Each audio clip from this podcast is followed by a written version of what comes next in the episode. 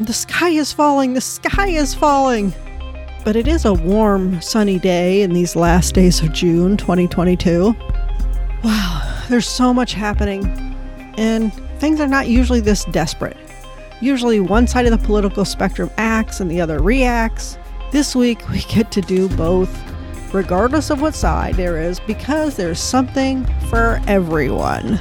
I know you've heard about the Supreme Court decisions with Roe versus Wade and the gun rights for New York State citizens because those have been in the news everywhere.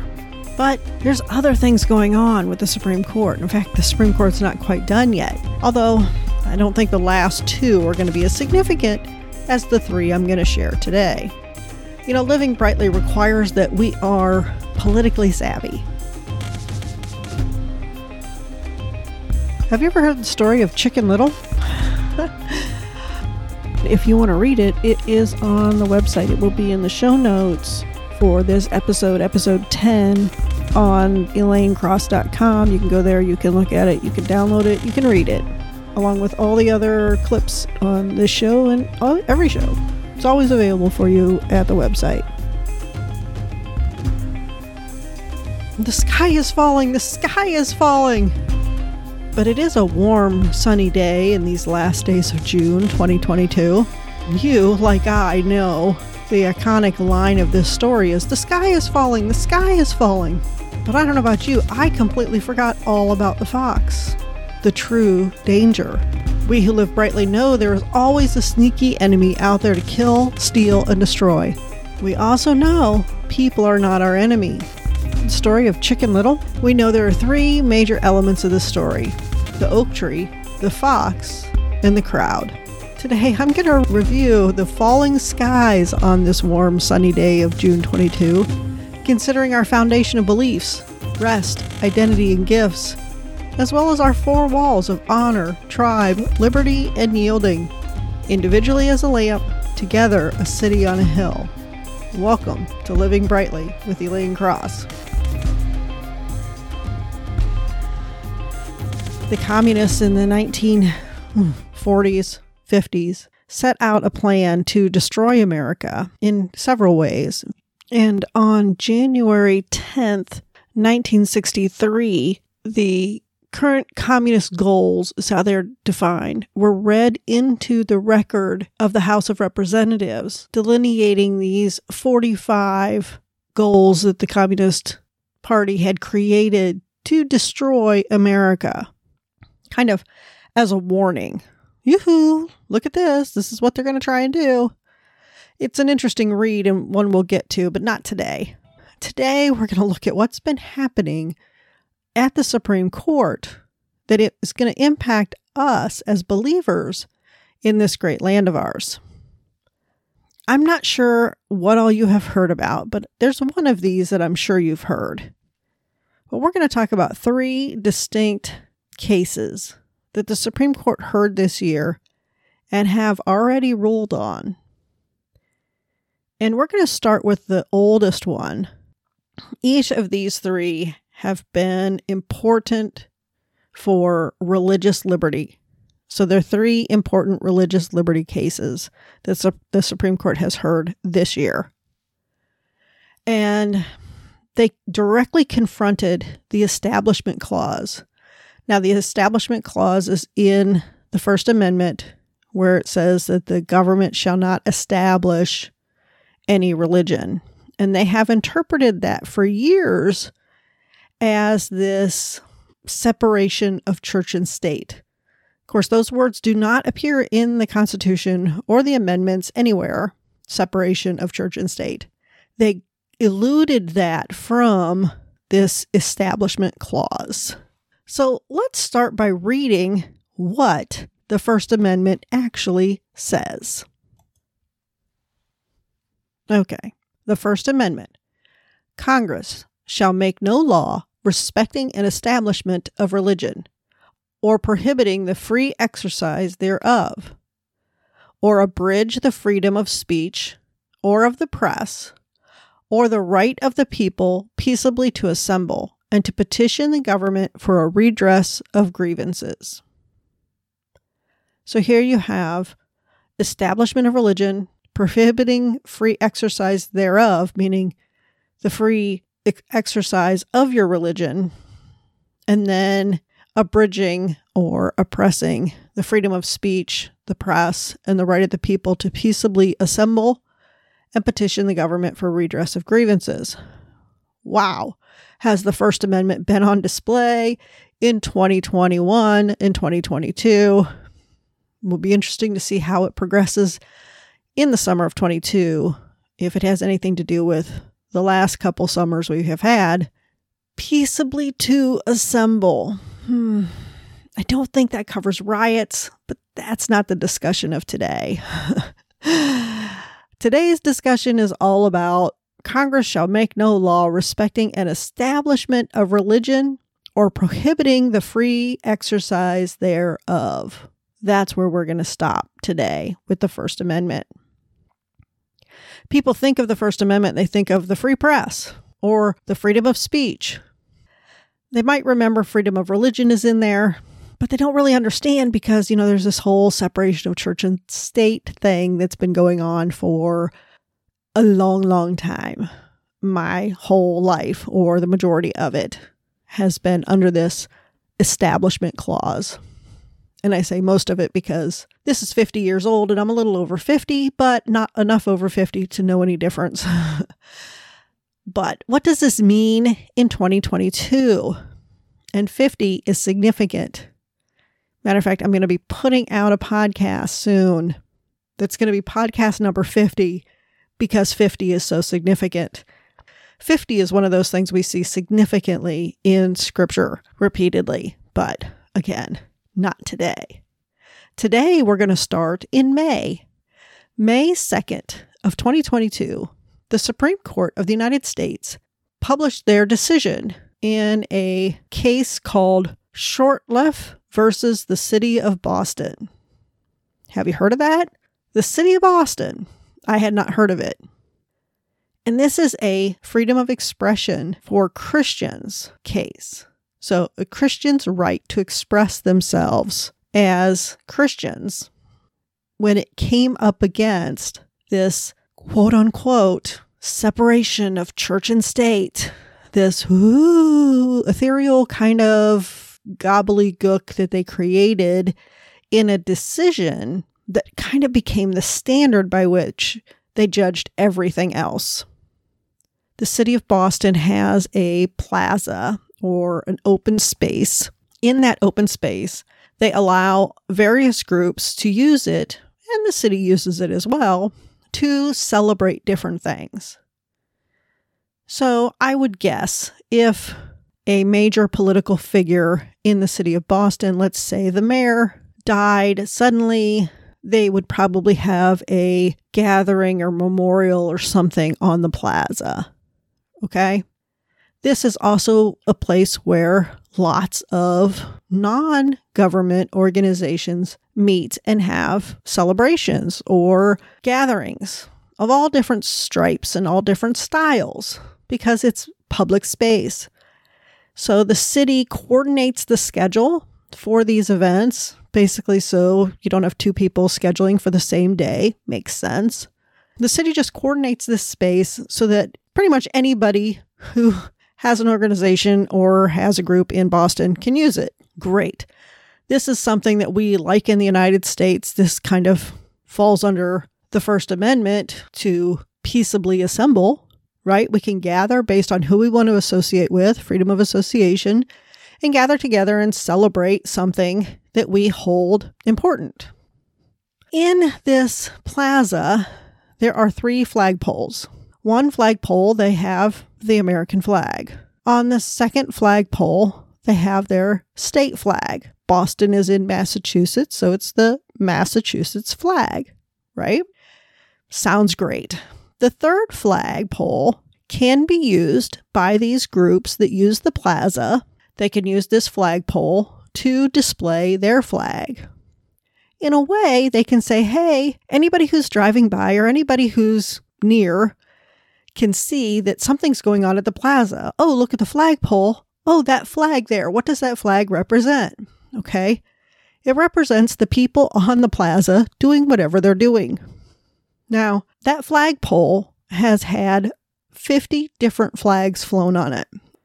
So 50 different flags. Some of them were for various states, some were for different countries. So I guess if it was an Italian American society, maybe they would fly the Italian flag, the flag from Italy, wherever. They could fly that flag. Now they also had opportunities that were listed in the thing were safety services. And that made me think of the thin blue line, which is an American flag that's all in grays except for there's a blue line, and that's for the police. So these kind of flags were hung or flown over the plaza, as well as like the pride flag or any other flag of any other kind of organization you might expect to use a public space to say, hey, this is what we're doing. We're celebrating today. Isn't this really cool? If you like us, you like what this flag represents, come check us out. Sounds great. Well, then came along a organization that teaches Constitution to children. It's called Camp Constitution. So, this organization, Camp Constitution, is celebrating the fact that they have been actively teaching civics and the Constitution and made contributions to the social fabric of the Boston, I'm sure, metro area and the children of the Boston metro area. So they approached the city of Boston. Boston said, sure, you can use that. And then they scheduled it. And I don't know how it happened, but they were going to put up a Christian flag. Now, there's not really a necessarily an endorsed Christian flag, but there is a Christian flag that most Christians would recognize, pretty easily identifiable as a Christian flag. It is all white. The upper left corner is blue, similar to the blue upper left corner of the American flag that has the white stars in it. Only this is a solid blue with a red cross. That's it. There's not much else to it, but that's pretty clearly a emblem of the Christian faith, right? Somewhere along the line, they figured out that this was a Christian flag, and I didn't read all the details of the hearing, and it will be there will be a link on the page for this podcast to the actual opinion of the Supreme Court. Just read the opinion. If you just read the first few paragraphs, it'll give you the, a basic outline of what it was and the decision that they came to and why they came to that decision. Then there's several pages that break everything down in, in great detail. That's how all these Supreme Court rulings are written out. Kind of like a professional paper where you get the abstract at the beginning, gives you the big picture, and then if you really want to get into the details, you read the rest of the paper. So at some point along the line, they figured out that they were going to fly this Christian flag. Boston wasn't having it. They're like, no, we can't do that because that will violate this establishment because what gets put up there is basically government speech. It's a government owned flagpole. So if you put your flag up there, it's almost like we as a city are endorsing your religion. Now, that kind of doesn't hold water for me because it doesn't represent everybody in Boston. You know, I'm sure there are people who fly flags for countries that maybe we don't agree with. But then again, that is freedom of speech. and their argument was, well, we, we, we allow the pride flag up because we have Pride Week or Pride Month and, and we respect our community members who fit into that demographic. Fine. We allow the thin blue line because we respect our police officers and the members of our community who support the police officers. Fine. But this is, you know, we don't want to be seen as establishing a Christian religion because we have people of other religions. Again, I didn't read all the details, but I'll bet if you looked at all the 50 uses, one of them could have been related to a religion. Because they seem to single out the Christian faith as opposed to other faiths. The Supreme Court in May of 22 took up this idea that is this really government speech? And is this really establishing a religion, establishing the creation or, or honoring of just one religion versus the free exercise of people of faith, most notably Christian faith? They said no.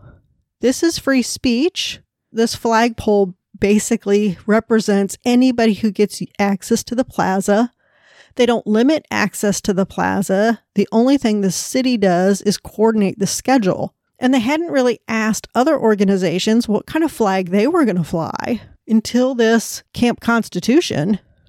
Camp Constitution, this Christian patriotic organization, they said, hmm, what kind of flag are you going to fly? We don't think you should fly that flag. And it was blatant discriminatory. The U.S. Supreme Court called them out and said, you cannot discriminate against Christian speech unless you're going to discriminate against everybody who speaks. Either you're going to control the space or you're going to let the space be used by everybody. So they accounted this to free speech in the First Amendment, that free speech line that says Congress shall make no law respecting an establishment of religion, prohibiting the free exercise thereof, or abridging the freedom of speech. So they said, no, you can't abridge the freedom of speech for this group if you're not going to abridge the freedom of speech for all groups as a government entity. So saying that they can block it for everybody is just my guess. That's just my inference that either if you're going to let somebody use it, you have to let everybody use it, or everybody who wants to use it, you have to allow them to use the flagpole. Let's put it that way. So that's huge. That's huge because this goes to Christmas decorations that have been blocked. You know, people were allowed to put up decorations for the holidays or different things. But when it came to setting up a nativity scene or putting up other clearly Christmas related decorations or even Hanukkah decorations, there's been pushback. This says you can't do that. If you're going to let people put stuff up, you got to let people put stuff up. That's huge because that really kind of clarifies at the US Supreme Court for every state in the United States, this is the rule of the land. You cannot block the Christians' free speech and allow other organizations their right to speak. So that's huge. Don't think you've heard about this case. I had not heard about it until today when I started digging around. The second is another if you've been paying attention to politics and if you're a Christian family and you have children who you want to educate with the Judeo Christian ideals that this country was established with, this next case is really, really important to you. The second case was decided on June 21st, 2022, so just a couple weeks ago, and it was Carson v. Makin. I don't know who those people are. Do you know who those people are? Hmm, no. Basically, it's the state of Maine versus a couple parents. In the state of Maine, they have a tuition reimbursement program or tuition payment program, similar to the voucher system they have in Ohio. Now, Ohio started this before most other states did, where then it started as a pilot program in Cleveland, and they gave inner city Cleveland families the right to take their school money and use it to pay the tuition at a private school so that they weren't forced to attend the very poor performing schools in the city of Cleveland, but they could take that money and use it to pay the way for them to go to mostly parochial schools, uh, Catholic schools. I'm pretty sure, might not, maybe I shouldn't say anything, but I'm thinking that's how LeBron got to the school he was at, which was a Catholic school. I don't know the details of that, so maybe I'll cut that out. But in the state of Maine, they set up this program. They gave money to people. The, the parents took their children to the schools that they wanted to go to, and they had this stipulation. In Maine, the school had to be approved by the Maine Department of Education. In, in Ohio, that's Ohio Department of Education or whatever, the state Department of Education. Or they had to be accredited by the New England Association of Schools and Colleges. So, this NEASC, New England Association of Schools and Colleges, is an accreditation board that stipulates a certain standard level. So if you're accredited by these schools or if you're approved by the Maine Department of Education, it basically says you're going to teach math and you're going to teach math in such a way that the graduates will graduate with sufficient math to be, oh, I can only hope, useful citizens. Unfortunately, math is probably not the best subject to consider since kids can graduate from high school and not know what a checkbook is or how to balance one. But they would meet the standards set by these organizations as far as the curriculum that they taught with respect to basic standards. They're going to read, they're going to write, they're going to do math, they're going to know basic history. Whatever that stipulation is, they're going to meet those standards. Of course, for the other schools or the other subjects, oh, by the way, all the kids in this school are going to be in some kind of performing arts organization. Or all the kids in this school are also going to get a Judeo Christian education. They're going to get religion classes. Well, the state of Maine said, no, no, no, no, no. That's just for sectarian schools. So you have to be secular. You can't really be religious. So you can be a secular school that is approved by these groups and you do the performing arts. You learn a music or you learn drama or you learn how to do podcasts or you know, we have this little specialty thing. But yeah, you Christian people, we don't really want to do that because you know, we would be establishing that as a belief. They argued this violates the Establishment Clause. Maine is not going to establish a religion by allowing you to take your tax dollars to go to the school that you want to, because we don't approve of that school. and this Establishment Clause has been used as an excuse for a lot of discrimination over the years. And by Establishment Clause, I mean the statement separation of church and state. There is no such statement, the separation of church and state. It was derived during a hearing by the Supreme Court, and it was immediately clung to as a standard for all cases moving forward regarding the First Amendment rights of religion. Long time, long standing abuses of this 50 years. Okay again, it's kind of a made up thing. It's not in the it's not in the Constitution. It was a opinion by one of the cases that the Supreme Court found. And this was written in the opinion, and it became the tagline for everything to discriminate against predominantly Christian, but any religious organization.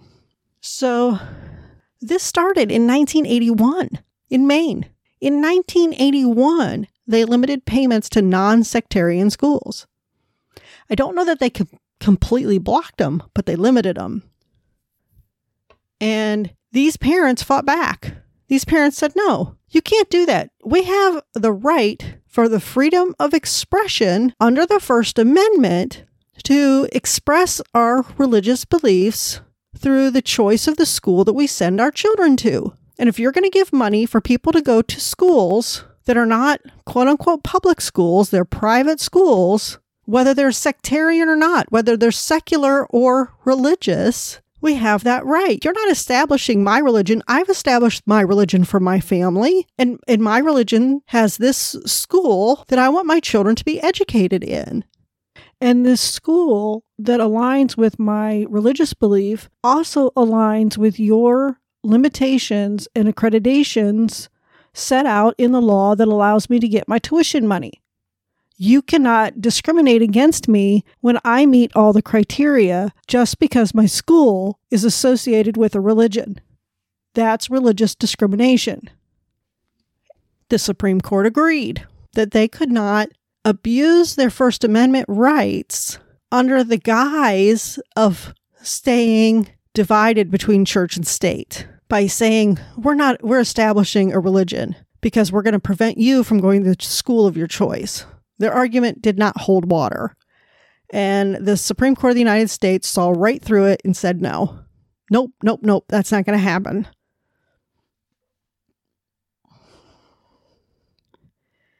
They also brought up the Equal Protection Clause in the 14th Amendment, but everything I saw in what I read for this case, there was nothing in there about the 14th Amendment because I think the decision was definitive on the First Amendment that they did not even address the 14th Amendment issues. And I'm not sure if that's because, you know, we're going to go in numerical order. And if we make our case here, we don't need to go on there, or if there just wasn't, there wasn't enough debate and argument on both sides about that.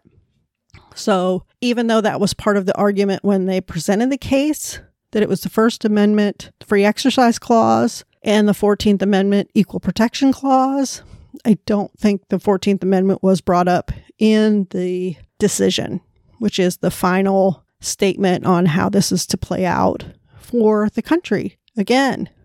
So, what does this mean for you and me?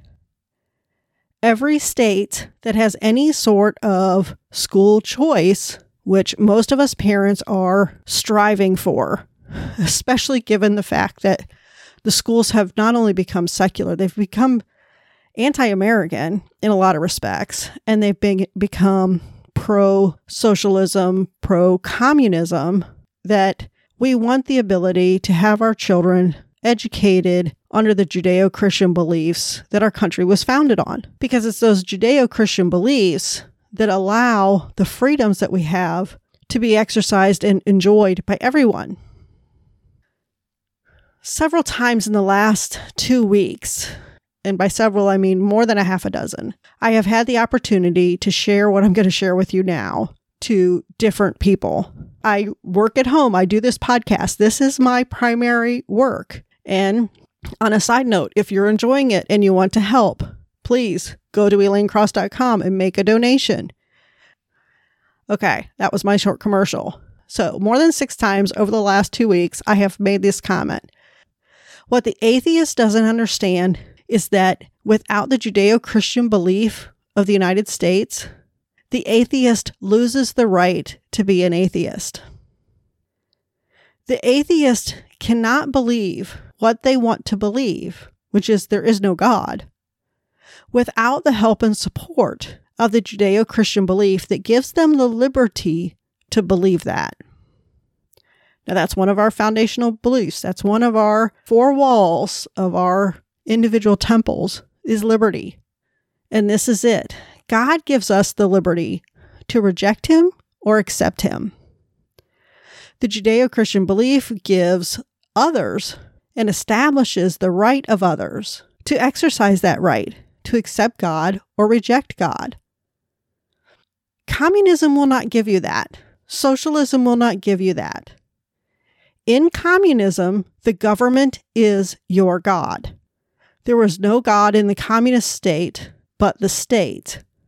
And if this country were to become communist, the atheist could no longer be atheist because the atheist along with everyone else, would be beholden to the government because the government will be in charge and you will have no right to disagree or not believe that it's in charge. That's profound. The establishment of the United States of America, the believers, the non believers alike, understood, especially during the Revolutionary War, there were people in the United States who didn't believe in God. Not everyone who came here was a Christian. Not everyone who came here that believed in God really wanted to serve God. They believed, but yeah, they just did their own thing. They ran their own life. The reality is, they knew because they had seen the oppression of the king. They had lived under the oppression of no religious freedom, but it was also no other freedom because the king and the lords and, and all the rulers were in charge. The average person had no say and no authority to change anything. But under the Judeo Christian belief, under the Constitution of the United States, under this representative republic, not democracy, everyone has freedoms. Everyone has liberties. The atheist has the freedom to believe there is no God, not even the government. The atheist can be fully in control of his own life, his own choices, his own destiny. Unless he loses the protection and the cover of the Judeo Christian belief that this country was founded on, because it's through that that he has liberty. Now, people need to know this. People need to understand these freedoms don't come easily. These freedoms were fought for, people died for. And unbelievers, along with believers, stood up together and said, This is how we want our country to be. Because in this country of freedom, built on, established by biblical truth, Judeo Christian beliefs, we are all more free. We are all better off. This isn't about one group forcing the beliefs down the other group's throat. This is about let me believe in God, let me serve God, and I will let you be you. That's what makes America great. Our liberties, which are established by the Judeo Christian belief, say that there's a creator bigger than man, bigger than a person. Therefore, those beliefs, those rights, those liberties cannot be taken away by a man, by a person, by a government, because they're above and beyond the limitations of a government. And that's just the second of these three lawsuits. Now, the last one you may have heard a little bit about. And in fact, I have a, a short little clip from CBN, the Christian Broadcasting Network, that talked about this. Here, I will play it. Both sides of Kennedy versus Bremerton School District argued their case all comes down to the First Amendment. In the end, the majority ruling in favor of individual freedom over government censorship. The First Amendment means that people of faith can be people of faith. They don't need to choose between the job that they love and their faith to stay employed. In 2015, the Bremerton School District in Washington state fired Coach Joseph Kennedy for praying on the 50 yard line after football games. Their concern that allowing those prayers to go on would come across as a state endorsement of his religion. Kennedy's lawyers pointed to both the free exercise and free speech clauses of the Constitution to protect the coach's right to pray. The High Court agreed. Justice Neil Gorsuch, writing for the majority, said, quote, respect for religious expressions is indispensable to life in a free and diverse republic, whether those expressions take place in a sanctuary or on a field, and whether they manifest through the spoken word or a bowed head. What I think we saw Justice uh, Gorsuch say so well today is that you, you cannot use school districts cannot use the establishment clause to to censor the free exercise clause as they've done so many times too many times in the last several many years now in her dissent, Justice Sonia Sotomayor accused the court of eroding religious liberty for all by elevating the religious rights of a school official over those of his students. Monday's ruling also had major implications on the so called Lemon Test, for decades in religious liberty cases, the Supreme Court referred to a ruling from 1971, Lemon versus Kurtzman, as a framework for dealing with separation of church and state under the First Amendment. Now, experts say that complicated legal standard has essentially been eliminated, meaning courts will no longer necessarily favor secular interests over religious ones. I think it's very clear that the Lemon test is now no longer good law, that instead we're going to look at the unique facts and history, the circumstances that have that has welcomed religion in the public square uh, throughout our country's history. Coach Kennedy told CBN News his faith has sustained him through a long legal battle. Now he's ready to get back out on the field. Caitlin Burke, CBN News, Washington. So, this third one, this issue of prayer. Can a school employee take a moment to pray? This one to me is huge. This lemon test was established 50 years ago. And this lemon test was designed to kind of like the separation of church and state. And this was criteria that they would determine whether it fit or didn't fit. So, in the wake of the lemon test, cities, states, and mostly schools have really ferreted out religious observances, really in a way of censorship. And this case said that censorship is unconstitutional. It is an anti religious discrimination. This is landmark. This is a landmark decision. Yes, Roe 50 years old, is also a landmark decision. The activity of the Supreme Court this term has been huge for a return to Constitution. Now, there have been some comments in a couple of these cases that relate to other laws and other things that they have created out of, um, not from the Constitution, but from the opinions in the cases that were written. That's where the uh, separation of church and state. It was in the opinion that was in the writing for a court case. This lemon test was also in the writing, the decision of a court case.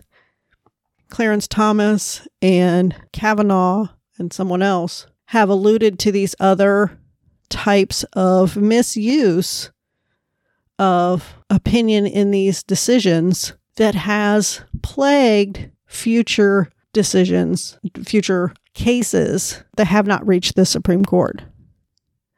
I pulled out two quotes from this decision that this coach is allowed to pray the end of the game on center field. Now they said that, you know, by him praying as an employee, he was really saying that, you know, his is coercing the students is the term that they used. And they got one student to say, well, I felt like I needed to pray with them because I was going to lose playtime. And the Supreme Court was like, that's not really supported in your arguments because there's just not enough strength there to justify that claim. So, one of the quotes from this decision is the First Amendment clauses have complementary purposes, not warring ones, where one clause is always sure to prevail over the others. One clause prevail over the others. And this is the whole thing about equal exercise and freedom of speech. They're not in competition with each other. They're complementary to each other.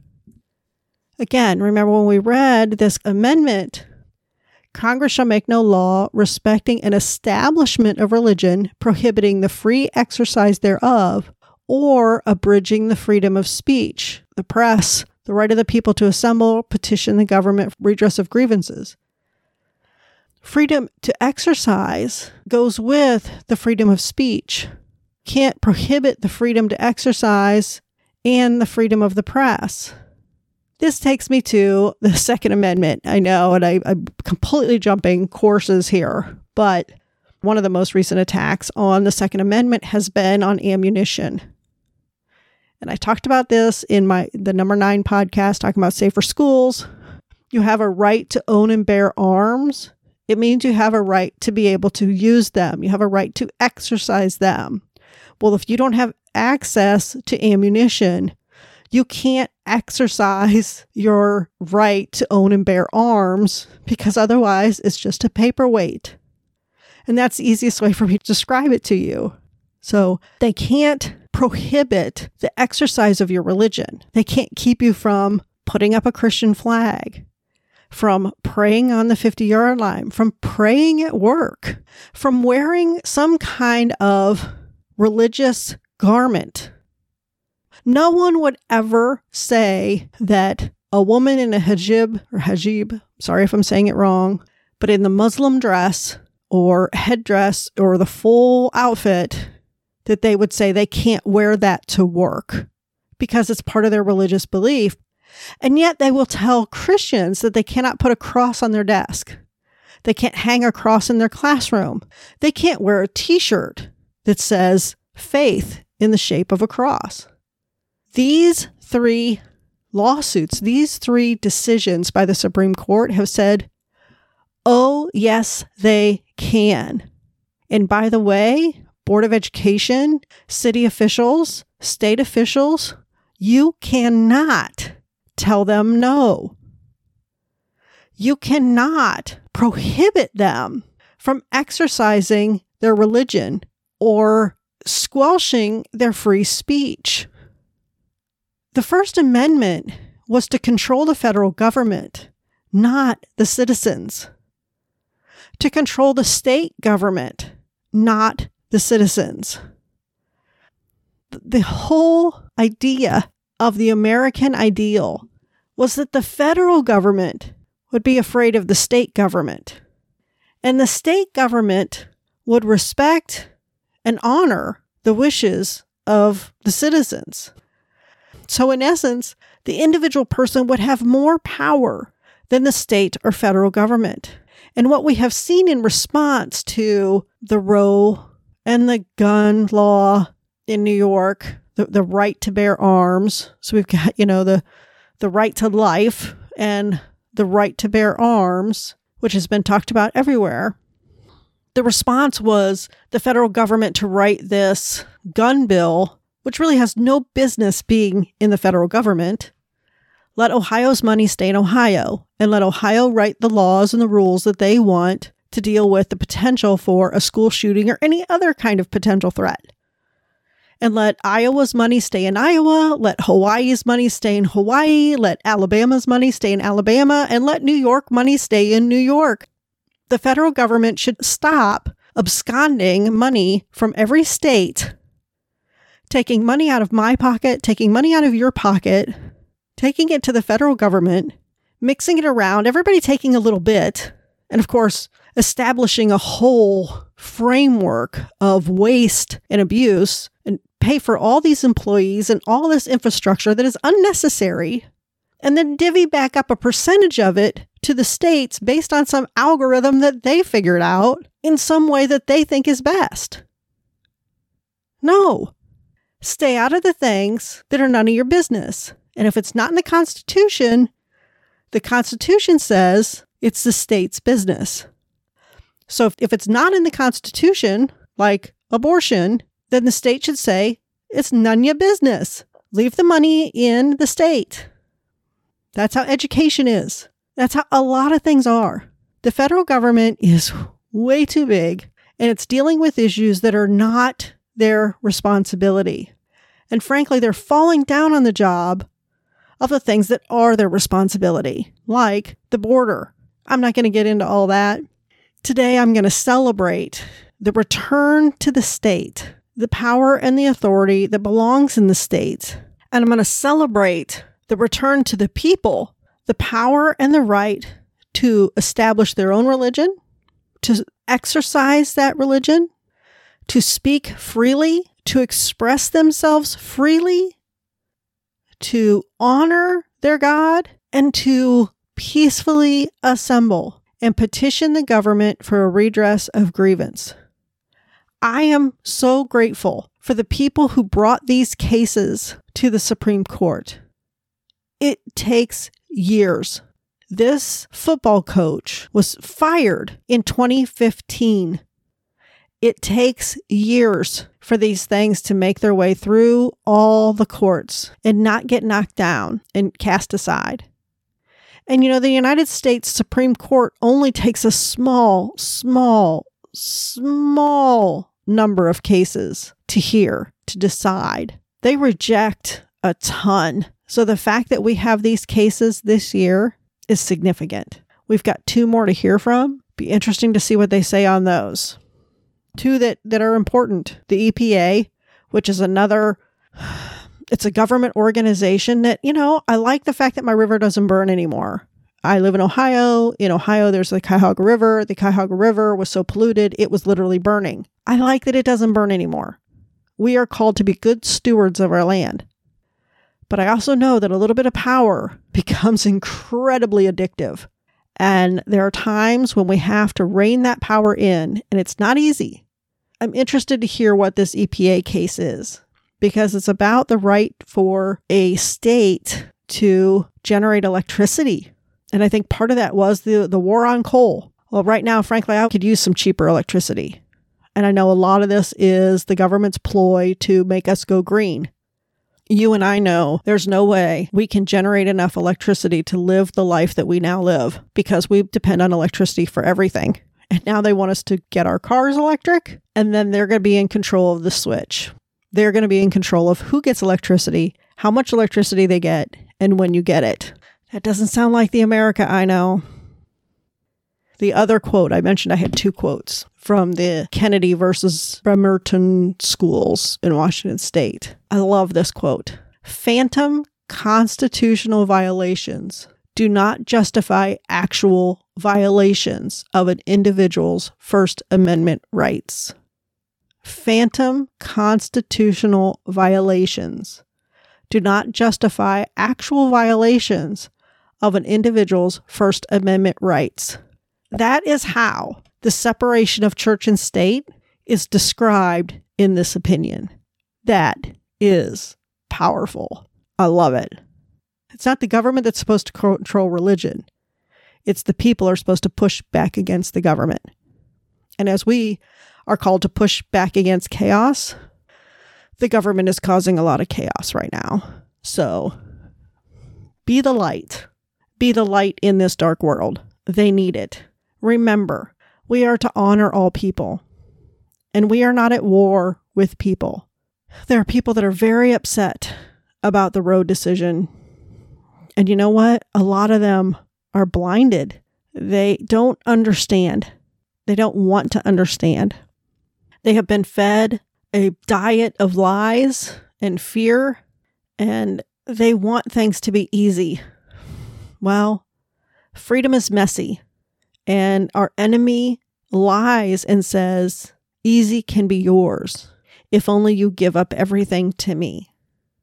Only you and I, those of us who live brightly, we know that's not easy. That's death. That's a sure, fast way to lose everything. You're probably wondering, why did she say anything about Chicken Little? What's the deal with the sky is falling, the sky is falling? Well, over 50 years ago, the sky was falling. The New Deal was up, and the progressive communists were on the move. In 1962, in 1962, there was a book written about the 45 goals of the Communist Party, most of which they were going to do through the schools and through the courts by constraining our liberties and our rights. We who live brightly know that our rights come from God, they come from our Creator, and they're bigger than the government because He is bigger than the government.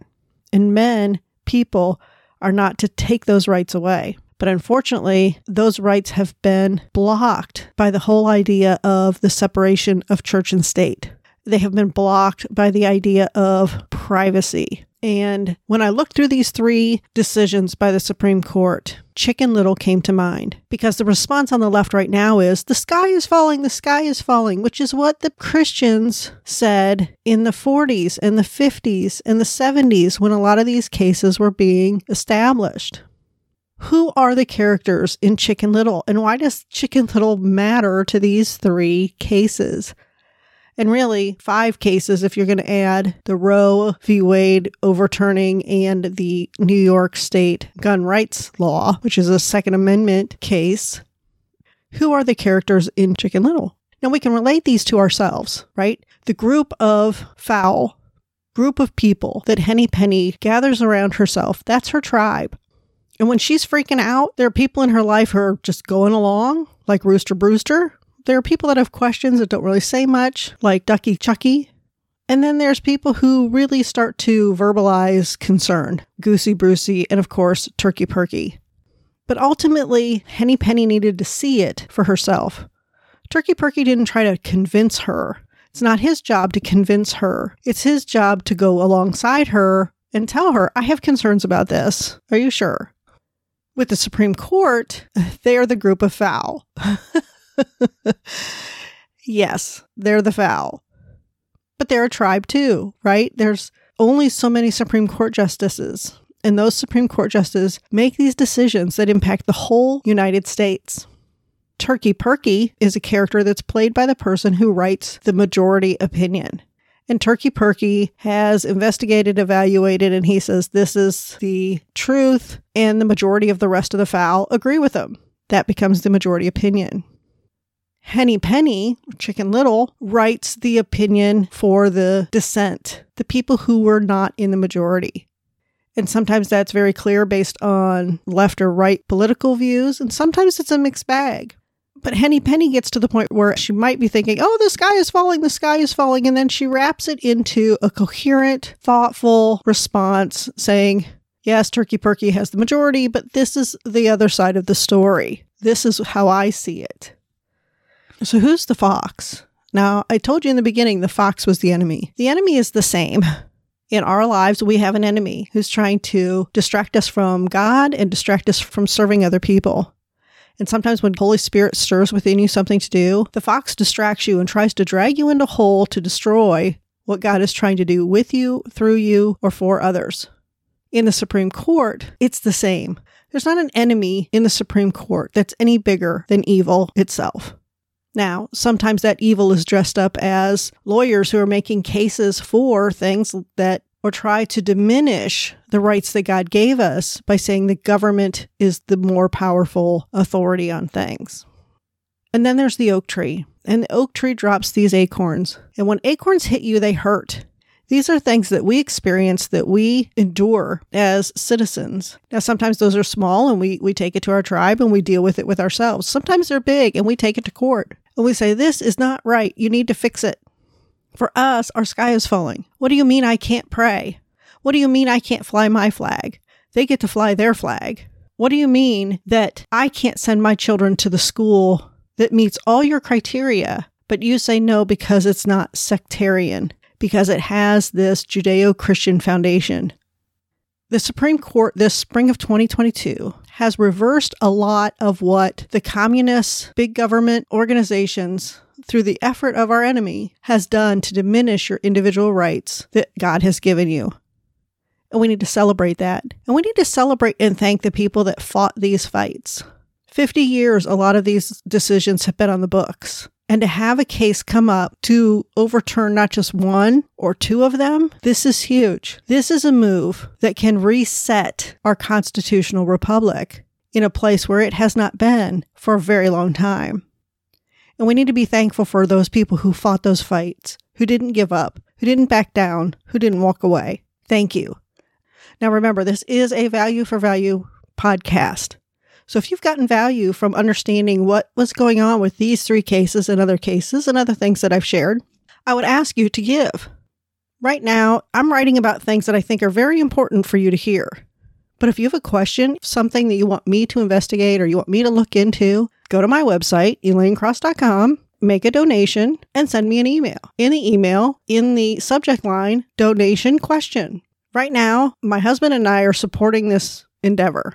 If you want to support this endeavor and have a say in what we talk about, that's how you do it. Make a donation, ask a question, send me an email, donation question, and I'll look into it and see what we can do to, to address that question. There are several ways you can give. They're all on the website. And if there's another way that you want for me to be able to accept donations, let me know. It's been an exciting couple of weeks with the Supreme Court. There are other cases that have come out, and there's other things that I want to talk about just about our Constitution. So you can get a feel for how the Judeo Christian ideal really established this country and holds this country together.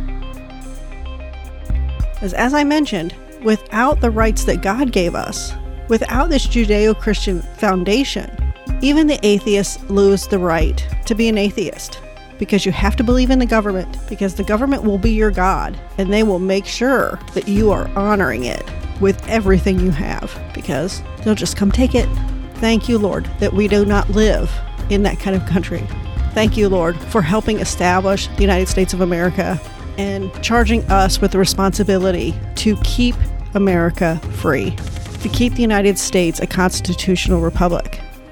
Live brightly, be the light, burn bright, that others may see it's the Holy Spirit living in you and through you to minister to those around you. Be the light. Let your light so shine that they may see your good works and glorify your Father in heaven. And remember, this is a value for value podcast. So if you have gotten benefit from this, I ask you, please share it with someone Tell somebody to listen to it. These are three important decisions that every Christian should know about. Head over to elaynecross.com. That's E L A Y N E cross.com. Make a donation, support what I'm doing, and share it with others. Have a great day. Till next time.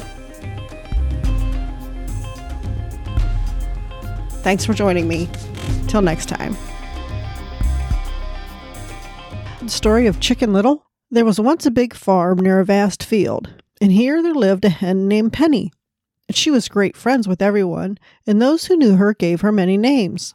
She was a tiny hen, and the other chickens in the yard would tease her for her size. They often called her Chicken Little.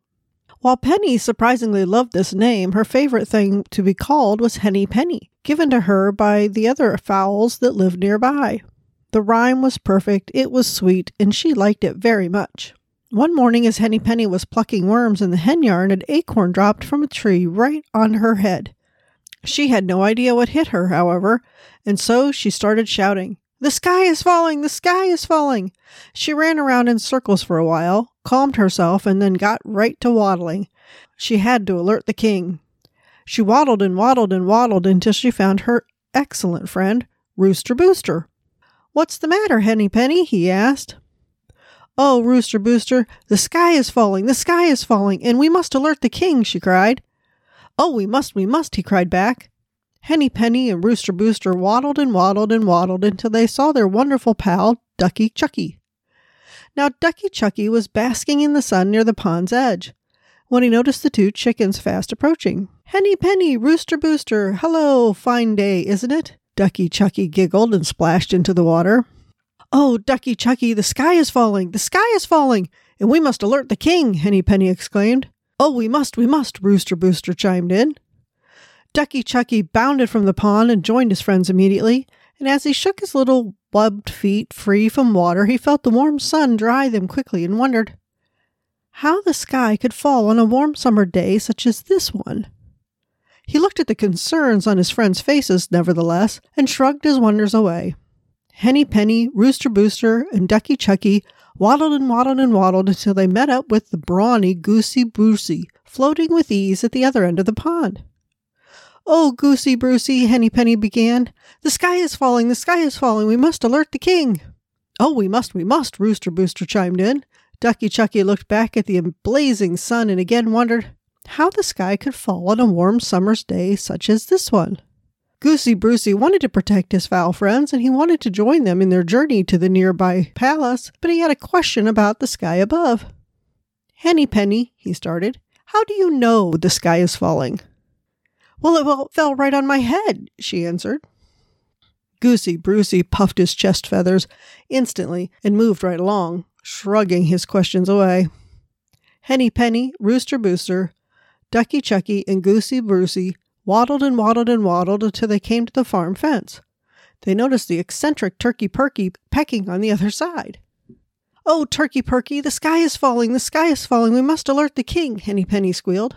Oh, we must, we must, Rooster Booster chimed in. Again, Ducky Chucky, now hot as ever and missing his pond, wondered how the sky could fall on a warm summer's day such as this one. Goosey Brucey again asked aloud, how do we know the sky is falling? It fell right on my head. I say, I say, Henny Penny shouted in desperation. Now Turkey Perky stopped pecking and turned to the group. Rooster Brewster, did you see the sky fall? No, I did not, the rooster replied quietly. And Ducky Chucky, you look strained. How are you feeling? Turkey Perky asked. Well, I am concerned. I am hot. I wonder how the sky could be falling on such a beautiful day, he replied. And Goosey Brucey, Turkey Perky turned to the burly bird. Do you not see the sky falling, do you? No, I do not, the goose responded. Ha ha! Well then, I will come with you on your merry way, but we've all got some doubts, Penny, the turkey said with glee. He was interested to see where this adventure would go. Henny Penny, Rooster Booster, Ducky Chucky, Goosey Brucey, and Turkey Perky waddled and waddled and waddled until they could see the palace just beyond the farmer's field. As they waddled over the last hill of the vast field, they saw a flash of reddish brown before them. It was Mr. Fox. None of the fowl friends had met the sly creature before, but they had heard rumors of his trickery and appetite. Henny Penny and Rooster Booster were oblivious, though, and desperate to keep moving. Ducky Chucky suddenly shivered, forgot the day's heat, while Goosey Brucey chest became even puffier.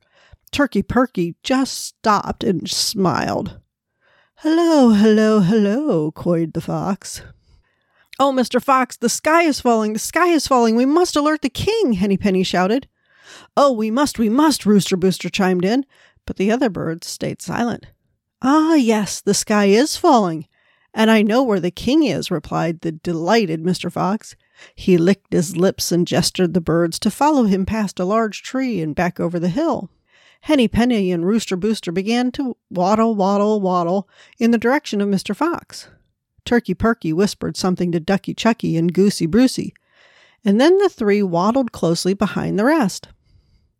As Mr. Fox led Henny Penny and Rooster Booster into a hole in the hill just under the tree, Ducky Chucky bounded into action. There was a small patch of water beside the opening, and the duck giggled with delight as he splashed his feet loudly. Rooster Booster and Mr. Fox emerged from the hole, suddenly distracted by all the quacking and splashing. Goosey Brucey looked at Turkey Perky, who gave him the signal and stood right under the tree over the hole. The goose puffed up his chest out as hard as he could to muster and bumped the trunk, causing the tree to shake. Several acorns fell, covering the hole and hitting Mr. Fox, knocking him out cold. Turkey Perky pecked and pecked and pecked up the acorns until there was just enough room for the tiny hen to escape out of the hole. Chicken Little, indeed! By now, she had seen the acorns collapsing and knew what had fallen on her head earlier. Henny Penny, Rooster Booster, Ducky Chucky, Goosey Brucey, and Turkey Perky waddled and waddled and waddled back home to safety. Henny Penny hugged her fowl friends and kissed Turkey Perky on the cheek, grateful that the fox had not eaten them and that the world was not ending. Instead, they all lived happily ever after.